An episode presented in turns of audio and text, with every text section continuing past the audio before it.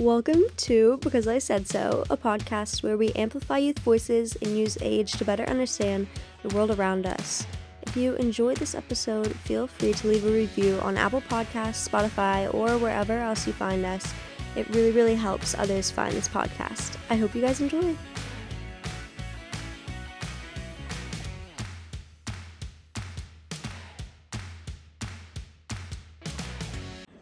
Hey, everybody, we have a very special guest today. Introduce yourself. Hey guys, my name is Basil Free. I'm a classmate of Virginia's. Why is that not how I thought you pronounced your last name? That's the first controversy that we're discussing today. No, it's okay because I don't think I've ever met someone that's ever gotten it right the first time. Well, you know what? I'm just kidding. Today, we're talking about Rupi Kaur. that was such a bad segue. We're talking about Rupi Kaur today. And for those of you who don't know, Rupi Kaur is a, a poet.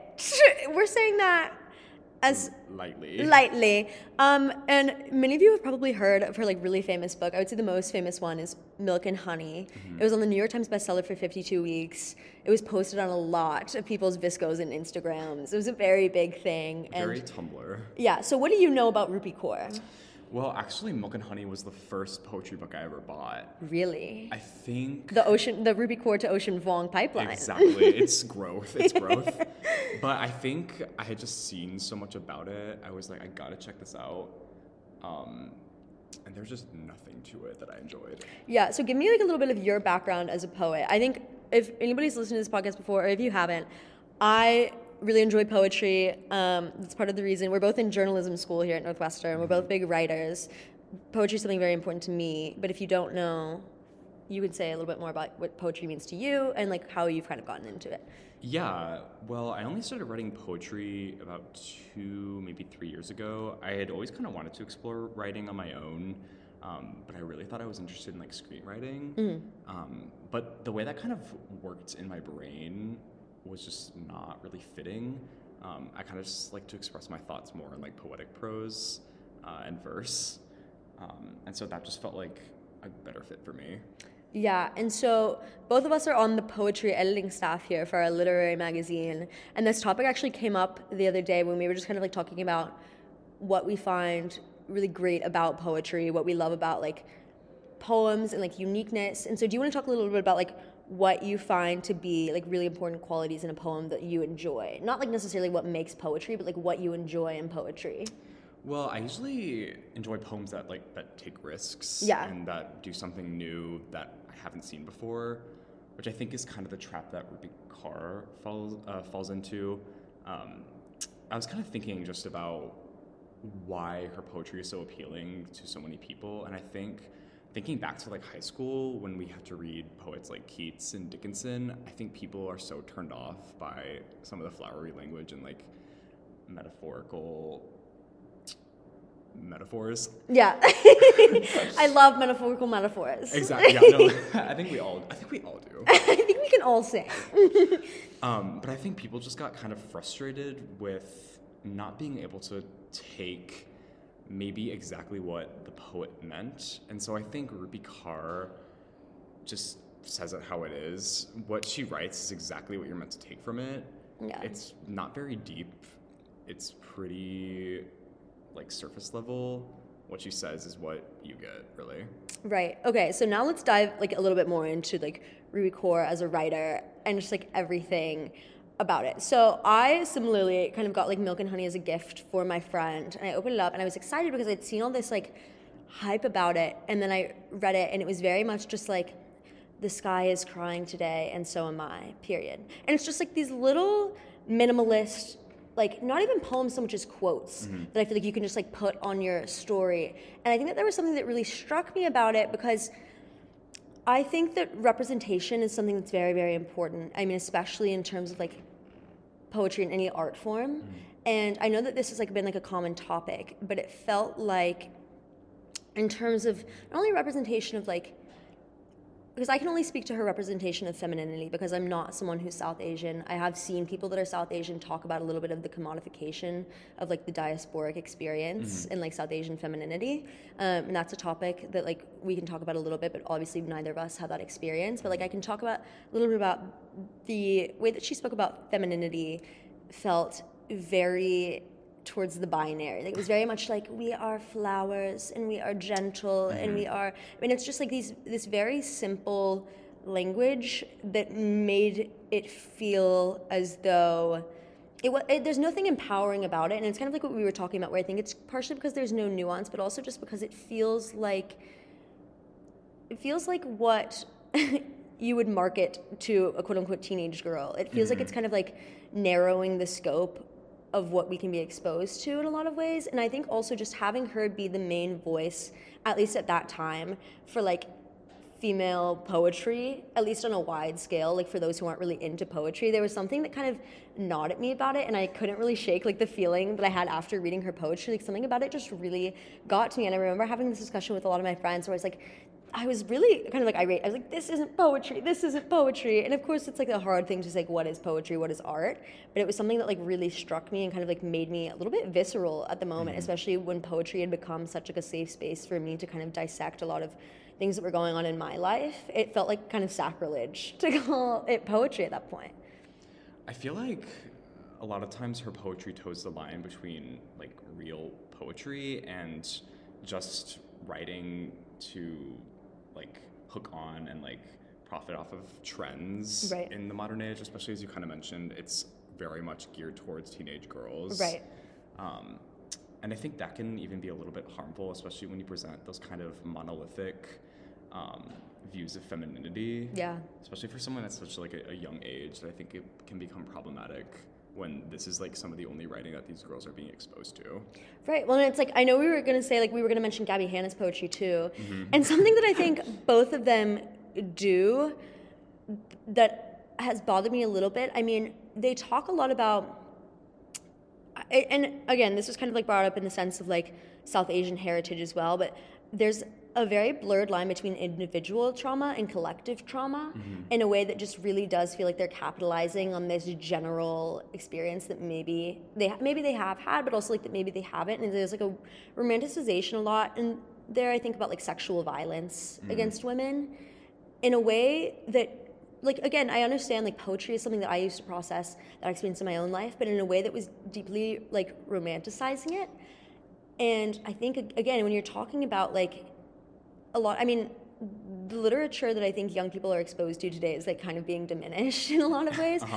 um, and i think that both of us are like lucky to have experienced like the literature we have. Like even to read like dickinson in high school like i feel like i barely like read anything like that and a lot of it was on my own time. And so for this to be like the thing that people are exposed to i mean again especially in like the minimalist culture like i was talking to a friend about this today and like how color is decreasing. The amount of color we just like have in our lives is decreasing because like everyone wants neutrals and every like the logos on companies like mm-hmm. just art is kind of like decreasing into this like minimalist state. And so and there's also i mean and this is kind of tangential to it but like some things shouldn't be talked about in a minimalist way. Like i True. like again like diasporic heritage shouldn't be talked about in like a five line poem. Like it, it just feels really it just it made me feel very i guess just dejected because it was like to wrap up a collective like feminine experience into like this generalized like adjective filled like little synopsis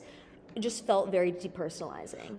I was i was that's exactly what i was going to say. It just feels like Rupi's poetry has become just intensely just like unpersonal. Yeah. where she's just trying to appeal to these to just like a wider audience where she's just like oh i'm gonna write this and see if anyone can relate. And then Yeah. they go to like post about it and be like oh my god she gets me in ways i like have never been like understood before.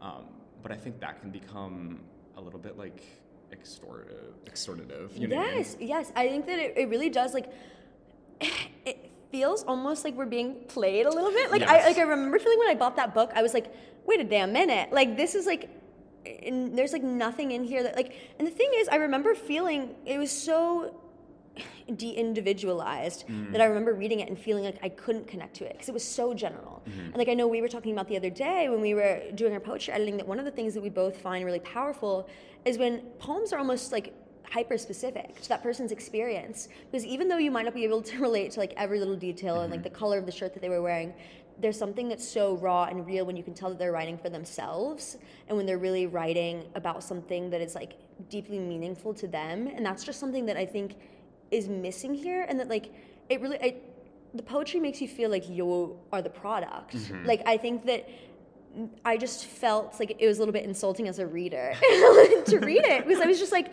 "Do you think I'm dumb?" Like, Yeah. it's like it reminds me of like this little quote book that my mom gave me that was like quotes to like about like womanhood, and it's just like I'm just like, "This is your poetry book," and it's just like I I think one thing that would be helpful is to contrast it. I know that I am a big fan, and you are a big fan of Ocean Vuong. So can you talk a little bit about um, kind of like some of their books. And is that correct pronouns there? I'm not entirely sure. I'll double check that. well, I didn't. Well, yeah, we'll double check that. But I think that that's something that like I I think that is important to talk about as well is to like not just kind of like bash against that, but to talk about something that really is meaningful and that has some sort of depth to it and kind of like tackles I think a lot of similar like topics maybe not like directly because i think that there's like a lot more kind of talk about like sexuality and mm-hmm. gender and stuff in there but like some traumatic things that have happened but in a more nuanced and more personal way. I think the funny thing about Ocean Vuong's poetry is that even though it's deeply, deeply personal and entirely personalized to his own experience, I was able to take the most out of it, out of like some like any other poet I've ever read. Because I feel like when I was reading it, he just understood like the queer struggle in a way that I had never read before, which I thought was kind of funny because like as I kind of mentioned, it's his own experience and it's hard to relate, um, especially like um, when like he's telling these deeply personal stories, deeply intimate stories with, about his father and his relationship with his mother. Um, but I think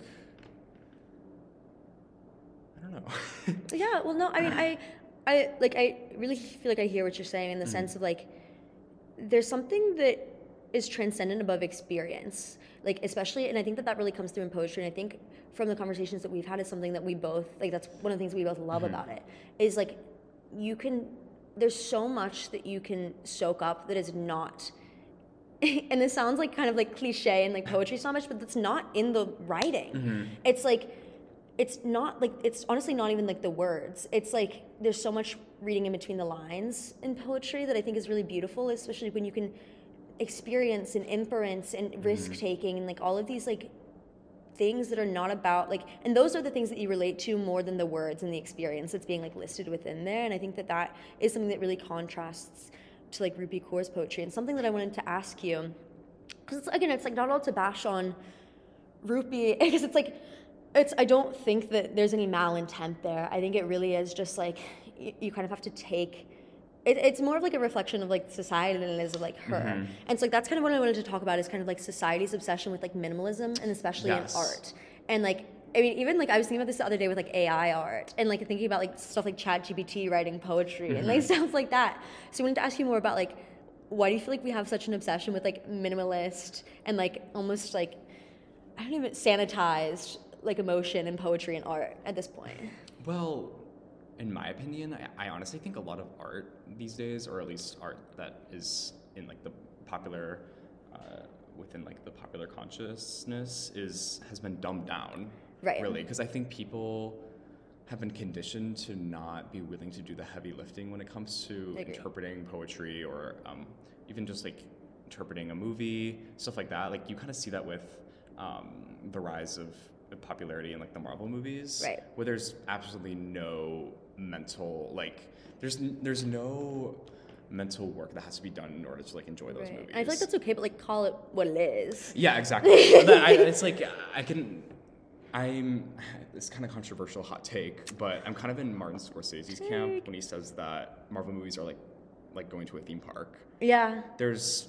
I wouldn't. I would call them movies. I wouldn't call them cinema. yeah. And it's like I feel like like I definitely understand people are gonna be like, that's a little snobby. But it's like, I mean, like I I agree. I think that there's something to be, and it's like I know that there's so much art that goes into it but when mm-hmm. you're t- like it's just it's in a different category and i think like again like it's fine and like the same thing with Rupi Kaur's poetry like ultimately like, it's a fine thing and i don't think that it's wrong to consume Yeah. it but it's like i think that you know when we're talking about like placing it into like a certain category like a certain binary i think that it's important to kind of like call it that and i also i mean i agree with what you're saying in the sense of like it kind of being dumbed down and i also think that I mean, it's kind of like what we were talking about the other day in editing, where there's a lot of traps that I think people fall into, and I think mm-hmm. that one of Rupi Kaur specifically is just like there's so many cliches, Yes. and it also like with her poetry books being like some of the largest poetry books that have been sold, mm-hmm. and like maybe like if not the not like the biggest po- poetry books that have been sold. It, I don't want to be like I'm worried for the younger generation, but like it does like me to a certain extent, and I'm sure like the people that are really into poetry will find like incredible and like really innovative poetry. Mean, it's also like I think it's kind of like what you were saying, and it's it's not as though you can't be exposed to like so much art. It's not that like one like you have like a finite sum of art you can be exposed to. So I don't want to act like reading Rupi Kaur will take away from reading like I don't know, like we said like Dickinson or something like that. Like you can do both. It's not like mutually exclusive, but it does I don't know. I just I think that it's important that people are exposed to a little bit more I don't know like the right word, but like a little bit more critical poetry and like yeah. and it's also like the thing about Rupi Kaur that bothers me a bit and like I've seen this um, and some of the things that I was reading before this and going back to like her Asian heritage like she she did immigrate to Canada when she was very young and like that that is her heritage and I think that that's very important and I'm sure she's had she's had many experiences that have related to that and I know that she's touched on that a bit in her poetry but again I I think that um, there are a lot of other writers who I hope get the same recognition as her, who write about similar experiences, maybe in a more in-depth way. And again, it's not it's not like Rupi Kaur needs to step down for them to do that. I just hope that they're also able to gain the amount of notoriety and success. And I hope that she uses her platform in order to pull some of those voices up and to amplify their voices. Um, because I mean, I, it's not that I followed her very closely, but I, I haven't heard much of that going on. Um, and I just think that that would be something that's really important in kind of like that conversation to just like bring in other voices um, and again like more nuanced stories because ultimately i think that that would be something to kind of like again one of the critiques was that it was just like a very kind of collectivized trauma instead of individual trauma. And i think that you build a better story and a better web when you are able to bring other people's experiences in. And so that's my thoughts on that. Yeah, I guess I would just love to see, like, I know, I, I would like to see Rupi kind of acknowledge that, like, her niche in poetry is, like, one part of Right. a huge, massive, like, world of literature. Um, even though that, like, um, social, like, social media has made it seem like she's, like, the only popular poet these days. Mhm. And I think it would be good for her to kind of maybe use her platform to introduce her readers to other poets in order to get them to like show them what else Right. exists in the world. Right, it's kind of like a diving board, like into like a whole world of things. I agree. I agree. And again, like we're not like I don't want to act like either of us are like experts, master's students in like Rupi Kaur or poetry. like we're we're just people that really enjoy literature and who really enjoy poetry mm-hmm. and you know, we're just kind of like a little bit like this is an interesting trend that we see happening. And before we go, I just want to ask you your thoughts on AI art in general and like especially with the future of like writing and like things like that. And of course like you know, if you ask ChatGPT to write a, write a poem, it's not going to do like Keats, but like, but it'll like write something, and it's like, and honestly, not again, not to hate too much on Rupi Kaur. Sometimes they sound a little bit milk and honey. Um, so I don't know. I just wanted to ask you, and it, it's I feel like it's more like visual art. Like I know one of my friends is very a big visual artist, um, and you know, I mean, there's just like a lot of things that it can pull from and a lot of things that it can do. And so I just wanted to ask your thoughts really quickly before you leave on AI and art and just like the future of art, especially when it comes to tech. Yeah, I'm not really entirely sure how deep these kind of AI, like Chat GBT, is that correct? Yeah. Um, bots can like write poetry, but I think as we kind of go along, we're gonna have to learn how to like coexist and Yeah. use that as a tool for our writing. I think Um, Well, it's like I've used like random word generators. Yeah, and, like, no, exactly. Like to a certain extent, like that's AI. Like, and so like you know, I like there's certain levels to yeah, it for yeah. sure.